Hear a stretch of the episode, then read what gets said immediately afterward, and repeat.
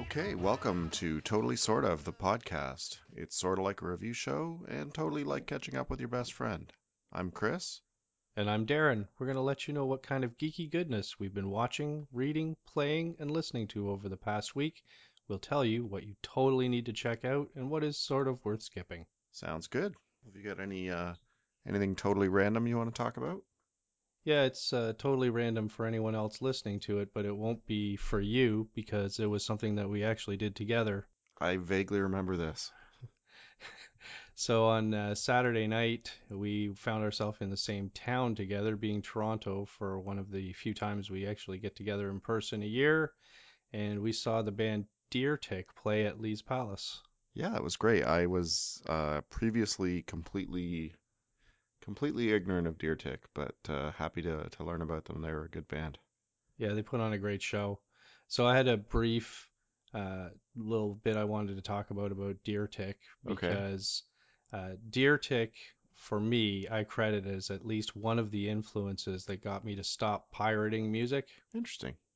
So back in, I think I traced the time to about 2009. Yeah. I was in a cafe in my neighborhood, and I heard a song on the radio playing over their speakers. And I was like, I really like that. And I have this new Shazam app on my phone. I'm going to try this out. So I pulled up Shazam, got it, came up as Deer Tick. And I thought, I really like that. I'd like to hear some more of them. So I went to iTunes and I downloaded the album. And by the time I left the cafe, I was listening to the whole album. Yeah. And that was kind of that instantaneous access to things like that was sort of what got me to stop torrenting, because the immediacy was more interest to me than the cheapness and convenience of just pirating stuff. I kind of still see that to this day as sort of the moment where I decided, all right, maybe I don't just need to torrent entire discographies. Well, that's good to know. So you have something random other than Deer Tick, which we did together. Yeah, I went axe throwing this week. How medieval. It was pretty awesome. I've never done it before. Have you ever been to an axe throwing place? I haven't. Okay, so I think it actually started in Toronto. At least the one I went to was a franchise, and I guess there's like 12 or 13 of them. But what a cool night. It was a whole bunch of people from my work, and we went and had a little training and then did a little tournament. And it was so much fun just hucking a hatchet at hunks of wood. Was this a team-building exercise? Well, it was like a work-sponsored exercise, but it was, you know, the intro was just you kind of get some training from the coaches there who are really very good at teaching you in a very short amount of time. And then we actually had a tournament, and it was really funny to see some people transform as soon as things got competitive and they'd been just goofing around. But as soon as there was competition, the axe throwing got very serious. So how hard is it to actually throw an axe and hit a target? It was, I probably hit the target within my first 5 or 6 throws. So it was really amazing. And the thing I loved about the evening was that I've done, you know, if you compare it to bowling or any kind of vaguely physical skill-based activity, I felt like I was actually getting better over the course of the night. So by the end of it, I was hitting, you know, like 2 out of 3, maybe not bullseyes, but on the target. And it's really, really satisfying. Nice. Yeah. That sounds like fun. I have seen it advertised in Toronto. Maybe I'll have to check it out sometime. Yeah, it's really worth doing. I would recommend getting a group together and going out for a little axe throwing fun. Now, my question though is, do they serve alcohol at the axe throwing? They do. Excellent. And kind of scary. Yeah, it's pretty self-contained. The one rule that they really enforce very strictly is you're generally doing a one-on-one competition with somebody, and you don't have to throw totally in sync, but there's a red line that you know, if you're going to retrieve your axe, the other guy better not be throwing. So sense. That seems like a wise plan. It was pretty simple, but once in a while someone got barked at very loudly if they were about to break that rule. Yeah, I can see that. So shall we get to our Week in Geek? That sounds like a good plan.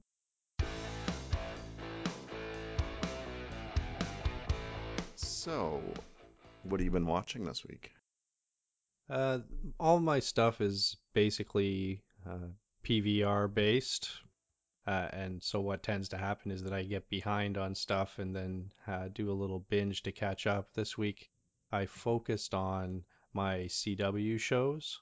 Okay, so you're talking CW superhero shows, I take it? Yeah, so I have to get over this, but I still have that compulsion from back in the days when there was virtually no genre stuff to watch to feel like I have to watch all of it.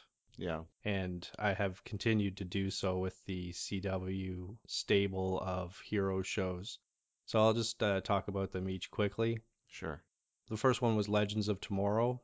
I've been quite enjoying this season, and it all comes from the fact that the show has embraced and leaned into this idea that they are not, in fact, legendary heroes. They are bumbling losers who somehow manage to stumble through these missions and come out with positive outcomes this season, and it's actually made it a lot more fun to watch. And this week's episode, which I watched, did a Groundhog Day theme episode, the time loop, which I'm a total sucker for those.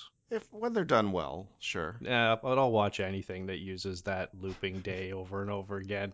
And it was really well done in this one. And there's the one scene where the woman who's going through the time looping day or a couple of hours, eventually starts trying to convince people that she's in this and trying to enlist their help. And so she talks to this one guy and he tells her, "Oh, just like Groundhog Day." And she's like, "I don't know what you're talking about." He's like, it was a movie back in the, back in the 1990s about where there was a time loop." And she's like, "Okay, just the next time you come through it, we don't have to have this whole conversation. Just tell me Groundhog Day and I'll know what you're talking about." And so the next time she goes through the loop, she just walks into the room and says, "Groundhog Day." And he looks at her and goes, "You're having a looping day." And so it was well done and it was fun. Nice. The second show is Arrow. Okay. So there's 6 seasons in, and this season they're doing for the third time a storyline based around people having discovered his identity, that Oliver Queen is the Green Arrow. Okay, so six seasons and they're doing a third story about this. Yes. And in this one, the way they've gotten out of it every time is they have somebody else dress up as the Green Arrow, go out, do things. Oliver Queen makes a public appearance, and it's like, "Oh, I guess you're not the Green Arrow because the Green Arrow's out there doing stuff." That's so like 1970s sitcom. And so this time he has the guy who's been his partner through the show, John Diggle, dressed up as the Green Arrow out there doing stuff. The problem I have with this is that John Diggle is black, which is not a problem for me for someone being the Green Arrow, but when you are the whitest of the white guy, Oliver Queen, Stephen Amnell, Green Arrow, and now you want to convince people that you're not the Green Arrow, so you're going to have someone else go out there and pretend they're the Green Arrow. Nobody seems to be going, "Why is the Green Arrow suddenly black?" Well, isn't he like fully hooded though? No, he's got an eye patch, mask, and a hood. His face is fully exposed, other than having basically like a hood over it. All right. Well, that does seem problematic. And it's so funny because it goes into in the show, when Diggle is doing this, he's got an injury, so he can't actually pull and shoot the bow. So people in the show are commenting on, "So there's something unusual with the Green Arrow. He's not actually using his bow anymore." And I'm screaming at the screen, "And he's black now." Well, that's a bit of a continuity problem for sure. Yeah. Next is The Flash. Yeah. Which I've heard Kevin Smith has directed a couple episodes of The Flash. Yeah. And so he's talked about it and the formula that they use for the show, and they have it on a big whiteboard in the writer's room. And it's the sort of three foundations of the show, which are heart, humor, and spectacle. It's a pretty good formula, yeah. It is. My problem has been with The Flash the last little while is that it's way into the heart stuff, that everything is trying to pull your heartstrings. And now this season's storyline revolves around the Thinker is the villain in this season. Okay. And the Thinker has manipulated things to fake his death and have Barry Allen framed for his death. So Barry Allen is in jail. And now we have constant interactions in meetings, like prisoner meetings, visitations with Iris, where they talk about how hard it is to be apart and what if we can't. Sounds very soapy. It really is. And some of it, there are elements of the hard aspect of the show that really work and that are enjoyable. But this one, it's just like we're doing the same thing that we did last season as the hard aspect of your show. Mm. I just like a little less of that. Yeah. How many seasons in is The Flash now? They're three. They're into three. On the plus side, the elongated man is a regular character on the show now, which is sort of a great pull. Did you like that? Unintentional. It was totally. And Katie Sackhoff, who was Starbuck on Battlestar. She's playing this villainess blacksmith, and she's totally cool to see on the show. So nice. The villains are always the scene stealers of the Flash show, and they've been continuing with that. Yeah, the Flash is the one of those shows that I've watched the most and that I would most see myself going back and watching more of. Lastly, then, is Supergirl. Okay. Which was, for me, and has been intermittently, another bubble series, something I think maybe I probably don't need to keep watching this, but every time I think that I'm done with it, they do something really cool and then suck me back in. So at the beginning, like, I watched a couple of episodes and I was like, it's okay, but I don't really need another show. And then they made Martian Manhunter a main character on the show, and okay, well, now I'm in, because... So in the comics, he's a green guy wearing, like, almost nothing and a cape. Yeah. How does that translate to the TV version? So he is a shapeshifter, right? Yeah. So for most of the time, he is disguised as the human whose identity he took over. Okay. But then when they need him to be the hero, they do the full-on green-skinned Martian Martian Manhunter cape. He looks great. Yeah. Wow. Yeah. I am very surprised to hear that, but that's cool. Yeah, so that kind of sucked me back in.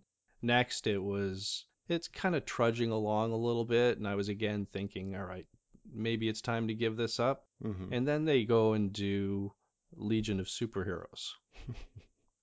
And I think I sent you a picture the other night. Yeah, you sent me the little teaser, the Legion flight rings.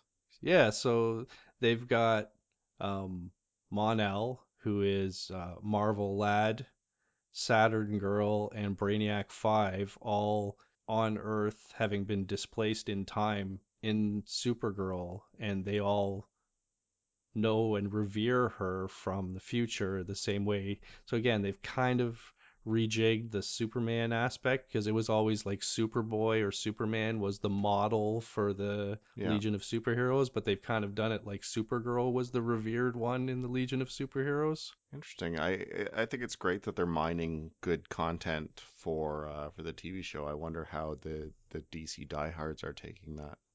Yeah, I don't know. So I mean, I really liked it, despite the fact that, I mean, I like the writing, I like the characters they chose to use.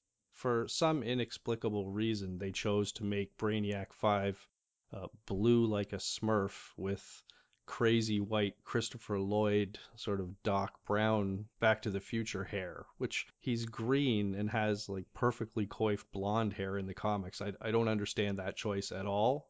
I don't think green and blonde is going to look much less ridiculous on screen than blue and white. Yeah, but at least he'd look like the way everybody expects him to, because it not only just in the comics, but in the animated series, in anything they've ever done, they've always kept his green skin, blonde hair. Yeah. So I don't understand that choice. But again, going back to Kevin Smith, he talks all the time about what he wants in a superhero movie or show, and it's like, make me feel like I'm a kid again. And when I saw that Legion of Superheroes sort of build up, and then finally when they're like all three of them together and they grab the flight rings and put them on, it was like, I was right back to, do you remember Dana McCausland? Yeah.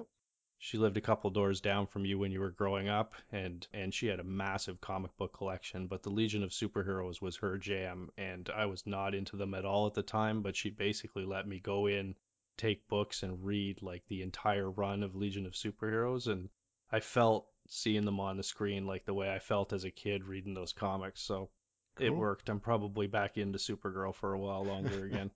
Well, good luck extricating yourself from some of those shows, because that sounds like way too many mediocre superhero shows for my taste. But yeah, you know, I never thought we'd get to a point where we had to pick and choose which superhero shows we'd watch.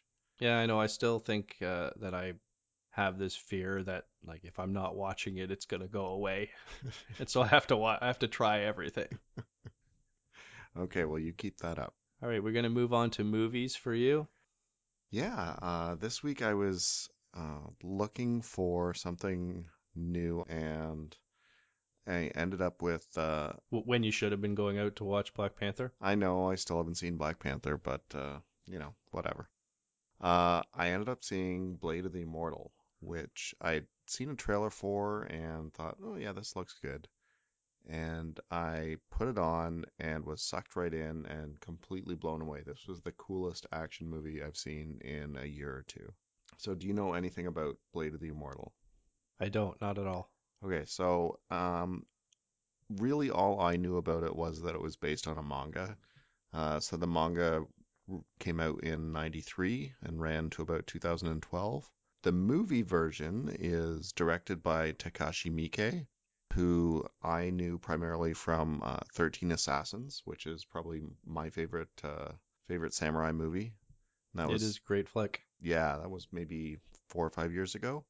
So this one is more stylish, more over the top. It's almost in a Zack Snyder territory in terms of stylization, but the cinematography is very, very realistic, and the palette and everything is very realistic, but with just some framing and uses of color that really pop things out to make them just jump. So the look of it was one thing that I loved. The other thing was just the character and the dialogue.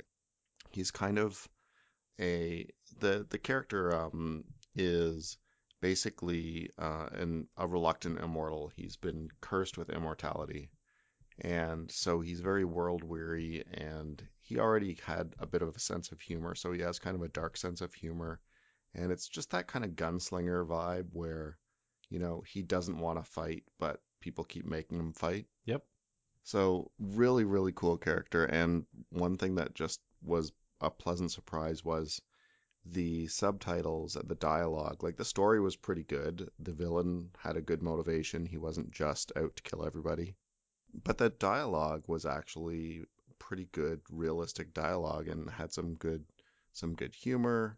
So this was just an unbelievable, over-the-top, swords and blood and a little bit of magic, epic movie. Now, dialogue, is this is it English or is it subtitled? It was subtitled, but right. So the script really, you know, even whether it's dubbed or subtitled, the script in these things tends to come across kind of stilted, but it was really good dialogue. Some good humor and good performances. The other thing that was really, really cool, the way they did, if you think about Frank Miller's Sin City and the way they did black and white with selective use of color. Yes. This movie managed to achieve almost the same thing, but with a normal color palette. And the way they do this is basically by giving all the main characters a really vibrant color pop somewhere. Either their whole outfit or part of their outfit has some really bright color, and you don't see that color anywhere else in the movie. So the movie looks, you know, it's full color normal. It's not color treated or anything. But, you know, the bad guy has this kind of teal kimono that he always wears. and this little girl has this purple kimono, and it just gives the whole thing a really neat visual shorthand that was just one of many, many stylish things in the movie that I couldn't get over how cool it was. I love finding those stylistic hooks that draw you in and catch your attention. Yeah. So I know you weren't terribly impressed by the trailer for that one, but when you get a chance, you'll have to check out the full movie. I will. So I noticed you had a new card game that you were playing with the boys. So this is Unstable Unicorns. It's made by T-Fury, which is a t-shirt company. The unicorn is a regular appearance on their t-shirts. My kids have been big fans of their shirts for the last couple of years. So what's the verdict on t-shirt companies making card games? It's pretty good. There's nothing revolutionary about it. It's sort of, it really reminds me of two games, Killer Bunnies. Mm-hmm. And Exploding Kittens. Okay. And I think you've probably played both of those. Exploding Kittens or Kittens in a Blender? No, Exploding Kittens. Okay. We've got to keep our kitten card game straight. Yeah. No, the Exploding Kittens one. So it has the collecting unicorns aspect of Killer Bunnies, but it has sort of the quick play of Exploding Kittens and the limited sort of card pool. There are a huge variety of different kinds of cards, but there are sort of four set styles of cards, each of which do specific things. The goal being to raise your stable of unicorns to 7 is the winning number, while everyone else is trying to put their own unicorns into play and kill or otherwise dispose of your unicorns. Yeah.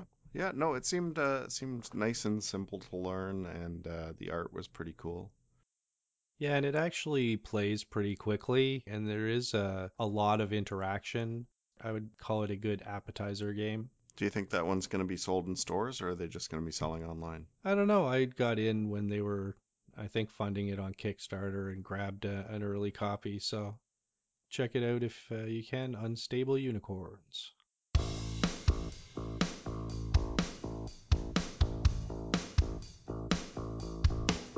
This week I downloaded something new off the App Store. It's called Starman, and it's a kind of point-and-click adventure. It's the featured app of the day, and I'm a little dubious as to how it got that stature. It's one of these puzzle games that looks really pretty, kind of like Limbo or Monument Valley. This one is really, it's monotone, it's very, very, very dark.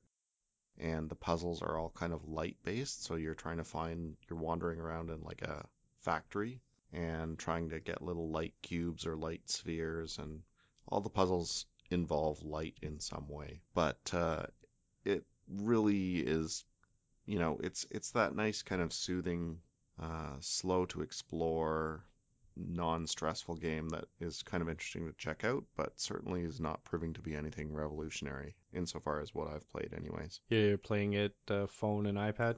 Yeah, I'll certainly give it a couple more days, but don't know how it snagged app of the day kind of designation. You mentioned Limbo in your discussion of the sorts of games. Mm-hmm. Have you seen that they have not a sequel to, but a follow-up to Limbo out? No, I hadn't. Do you happen to know off the top of your head what it's called? Yeah, it's called Inside. Okay. I had downloaded it and thought I might have time to play it this week and would be in a position to talk about it today, but I haven't. So it's not necessarily a sequel, but same creative team, that kind of thing? Yep, same company, same general idea, and it looks, at least from the limited bit I've seen it's a side-scrolling, you're walking, you're a young kid. Mm-hmm. Yep. Cool. I'll have to take a look for that. Yeah, this week, I'm gonna get into that. Sounds good. What have you been listening to this week? Under the Influence, Terry O'Reilly's podcast on the CBC. Yeah, I enjoy that one too. Yeah, so this is the one that we've mentioned before that we had the quiz about what it used to be called. Right, which was... Oh, I was going to quiz you again. It was The Age of Persuasion. That's right. So this week was episode 7 of the 7th season, and it was on comic book ads. Oh. So it was actually quite fun to listen to, and it sort of fits in the line of what we're talking about. So these are the ads for X-ray specs, one-day karate courses, personal submarines, and of course the mother of them all, the Sea Monkeys.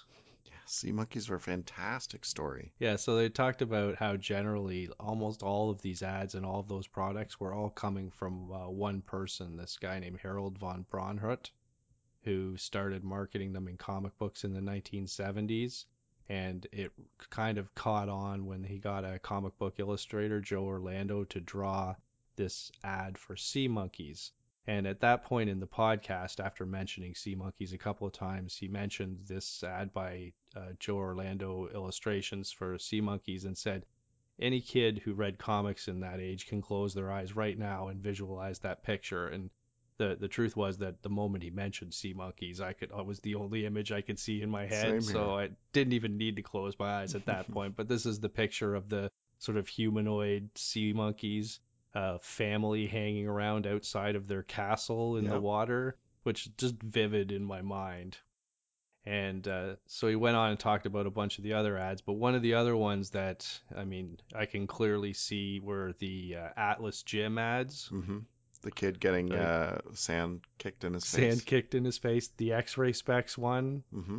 The guy looking at his hand with the glasses on. It was funny just hearing him talk about those. And it just, how many comics did I read that I saw those things in the back? I actually met a guy at a comic convention a couple of years ago who was absolutely fascinated by all of those little gimmicky things that you could order out of the back of comic books, and had actually built a business for himself around sourcing and selling all like X-ray specs and fart capsules and smoke bombs and stink bombs and all those little things. And the cool thing was most of these items were still in production somewhere, but he had to really dig and hunt around for them. Yep. So one of the interesting factoids in the episode was that Harold von Braunhut's relatives still hold residual rights to Sea Monkeys. Okay. And so they knew from court filings how much she was making a year on residuals from Sea Monkeys and what her percentage was, and the end result was doing the back calculation on the math. Sea Monkeys are still selling $18 million worth a year. Wow, that's amazing. I find it amazing too that it's one of those things that you would have thought by now it would have been totally eclipsed by counterfeits or knockoffs or copycats, but I think somehow they have still managed to maintain, some actual legitimacy.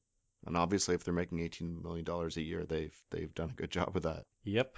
That's really cool. So yeah, that was Under the Influence, Terry O'Reilly's podcast, Season 7, Episode 7, Comic Book Ads. I'll have to check that out. Sounds good. Okay, well, I think it's maybe time for a new segment that we've been trying to roll out, which is a bit of a deep dive or into a geeky nitpick. So it's time for You're Ruining It for Everyone. You bastard! You're ruining it for everyone! Okay, this week on You're Ruining It for Everyone, we're going to talk about our favorite Marvel team leader, Cyclops. So are you going to say bad things about Cyclops? No, I've got no problem with Cyclops. I just have a little bit of a problem with what's on his face. I want to talk about the whole Ruby Quartz, optic blast shenanigans. So how did Professor X ever figure out how to put Ruby Quartz in front of this kid's eyes? I guess it depends which version of Cyclops' origin you're actually looking at. Well, regardless of the version, I mean, like, what kind of trial and error occurred for Professor X to know that this was the material that was going to work for this kid? I can either give you the completely geeky way in which the Ruby Quartz visor is supposed to work, or I was doing a little digging on this, and I saw one quote from the science fiction exchange stack. It's a site where people basically talk about science issues. And the one quote from one of the users, I'll give his name. It's John O is his screen name, but he says the Ruby Quartz visor is actually made of pure plotonium. That's pretty good. I mean, this is just one of those things that has always driven me nuts because, you know, I never really quite got how it worked. And the more you think about it, the more it breaks down. Are these red sunglasses? Are they filtering his beams? Are they blocking his beams? Because if they're just blocking his beams, you know, wouldn't there be just this constant kind of like explosive, you know, spill out from his glasses all the time if he has these mountain leveling optic blasts shooting into his sunglasses at all times? You'd think people would notice that, don't you? Yeah.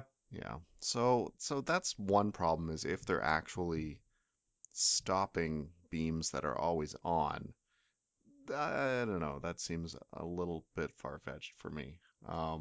But the other one is just like, how did they ever figure out to do this in the first place? So I have less of an issue with how they figured it out than I do with the idea that, yes, they would be constantly pushing against this envelope of his glasses. Yeah. The extremely geeky deep dive on this is that the reason why Cyclops can close his eyes and they don't blow through his eyes is that his body, his mutant power goes beyond simply being a channel to this other dimension where the energy comes from. His entire body resonates with a psionic frequency that matches the energies from this other dimension.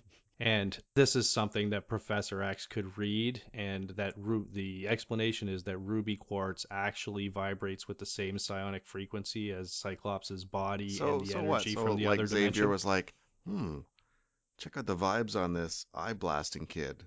That seems vaguely familiar. Let me wander down to the mineral shop, because I think I've felt those same vibrations somewhere else. There's an even better because Cyclops has a number of different origin stories. It's been rewritten a few times. Yeah. One of them is that as a teenager, he went to an optometrist because he was having headaches. And the optometrist figured out that Ruby Quartz lenses would stop his headache. And the headaches were the precursor to his powers coming on. And then when his powers came on, he was already wearing Ruby Quartz lenses because they were the only thing that would stop his headaches. That's a pretty good retcon or, you know, excuse or rationale if you can somehow imagine why an optometrist would have exotic minerals and exotic materials sitting around that they would, you know, test children with. Yeah. And then there's another background which they rewrote at some point for Cyclops' origin, which has him in the orphanage, and Mr. Sinister actually being the headmaster at the orphanage there, particularly to experiment on the Summers kids, and knowing the future that he would develop these powers, he had the Ruby Quartz available. Yeah, the other weird, like, super specific detail that somebody has written in at some point to try and explain why things work the way they do is that Scott had some sort of brain injury as a child that prevented his mutant power from working properly. So yeah, because the idea is that his eyes are basically a channel to another universe where this energy exists in its purest form. And if he hadn't had the brain damage from the parachute crash that his parents that sent him and Alex out on, if he hadn't had the brain damage, he would actually have the ability to open and close that portal at will. Right. Well, anyways, I just had to raise that one as, you know, stretching the bounds of my capacity to accept ridiculousness, because, you know, you got to accept a lot on a team like X-Men or in a comic book in general, but that's one for me that they just never came up with anything remotely acceptable. Having said that, Cyclops as a character and power set, that's still pretty cool. Yes, and I think it's always okay to go back to what John O had to say. It's made of plotonium. All right. Sounds good. All right. It is now time for our take-home top three. Last week, I had tasked you with coming up with three books, or book series, I guess, that you think you'd like to see translated to the big screen or maybe a TV series. So what have you come up with for me? This was way more difficult than I thought it was. Or maybe I made it more difficult than it had to be, because when you told me this, I immediately went, okay, this, and this.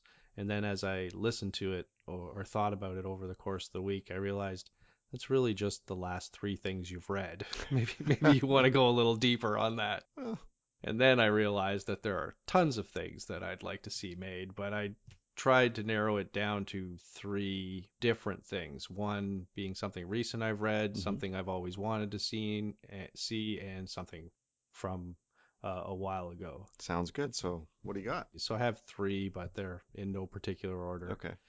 Although the first one I think that I would probably start with would probably wind up as number one is the King Killer Chronicles, Patrick Rothfuss's books. Okay, yeah. Which we've only got two of the trilogy thus far, but I've kind of been hooked into that story from the beginning. That's interesting. I think it's very cinematically.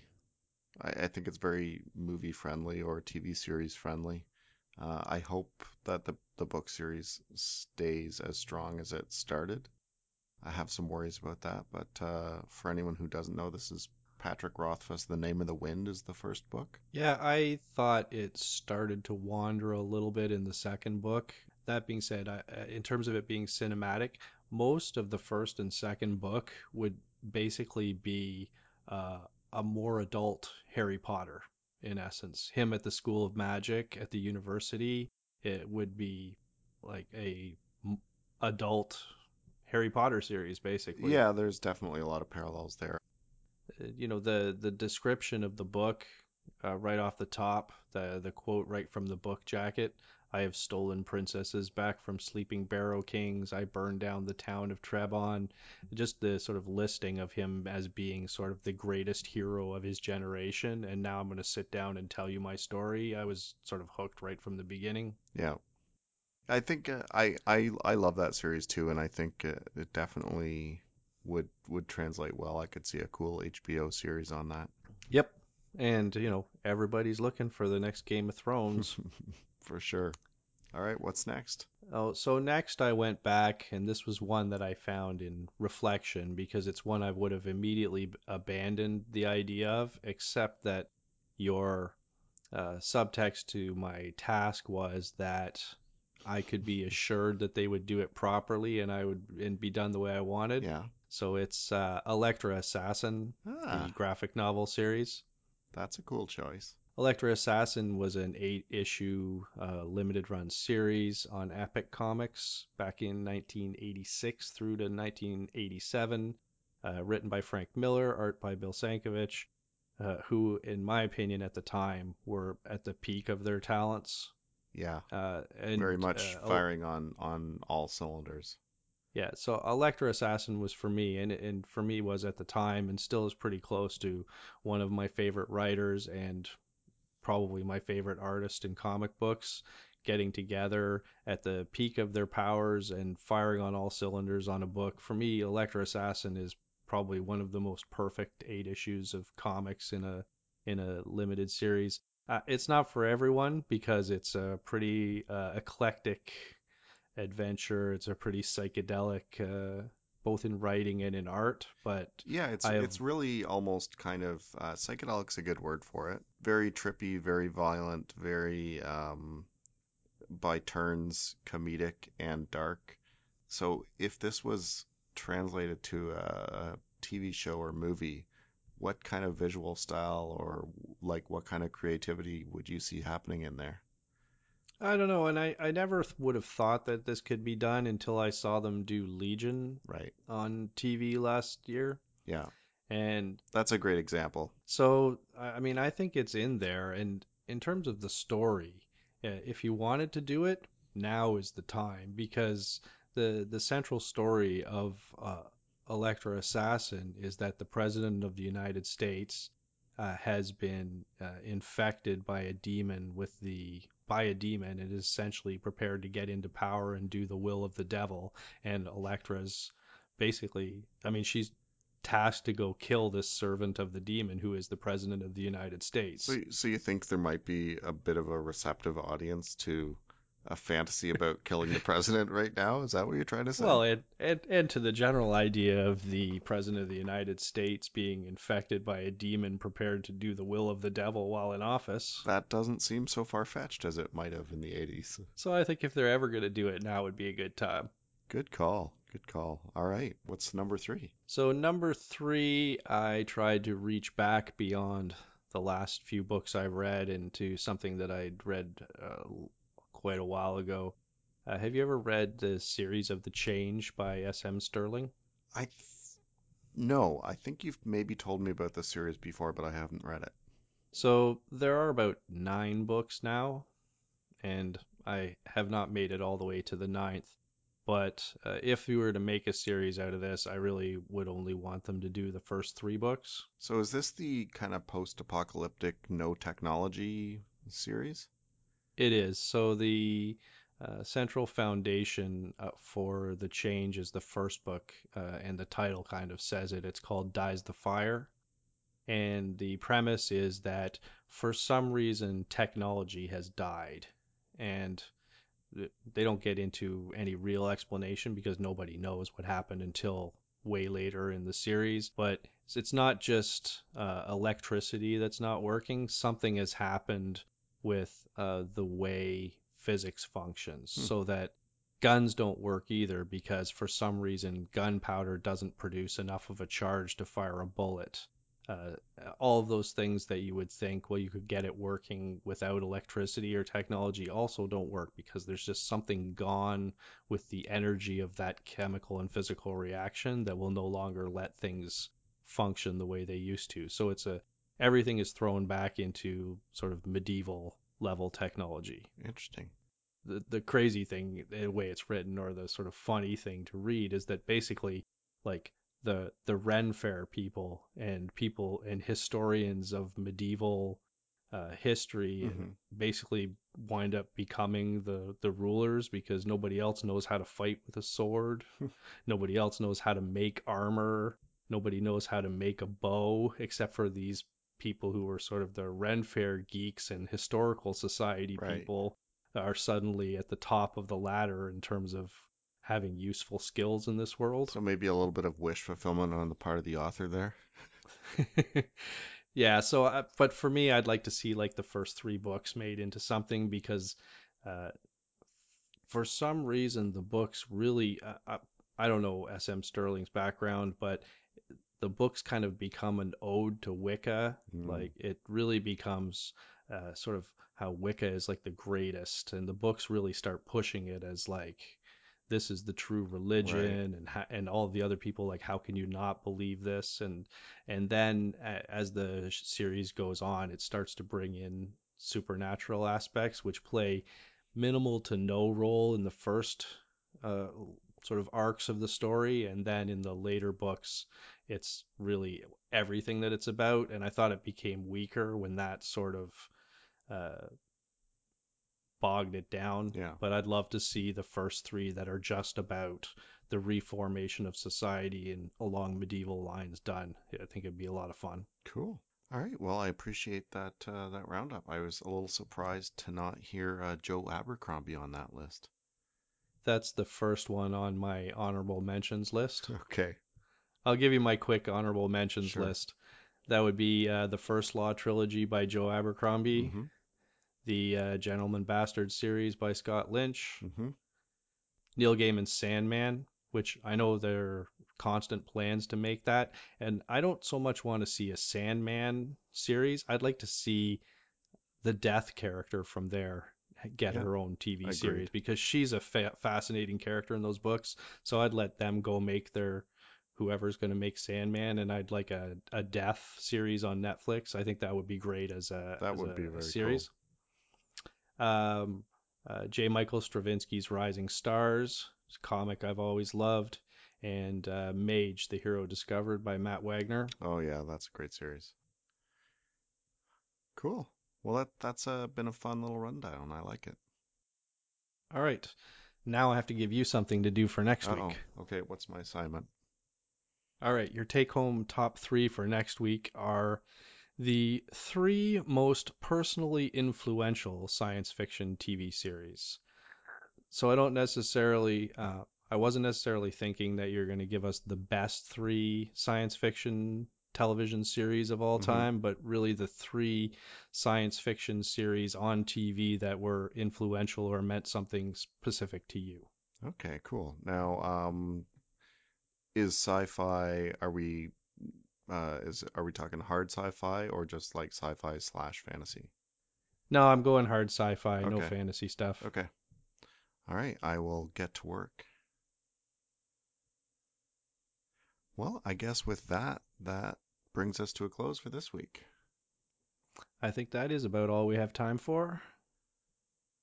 Okay, you can catch us every week at totallysortof.com or in the Podbean app, and you can also find us on iTunes and in the Google Play Store. If you liked what we had to say, hated it, or just had an opinion of your own to share, please leave us a note in the comments section or tweet us at totallysortof. So by all means, like us, recommend us to your friends, pass it along. We'd appreciate it. Our intro song is Punk and is used by the kind permission of the artist Kayvana Black. So you can check our show notes on the page for links to everything we talked about. Until next time, I'm Darren Hogan. And I'm Chris McInnes. And you have been listening to the Totally Sort of Podcast. Talk to you later, buddy. You bet, pal.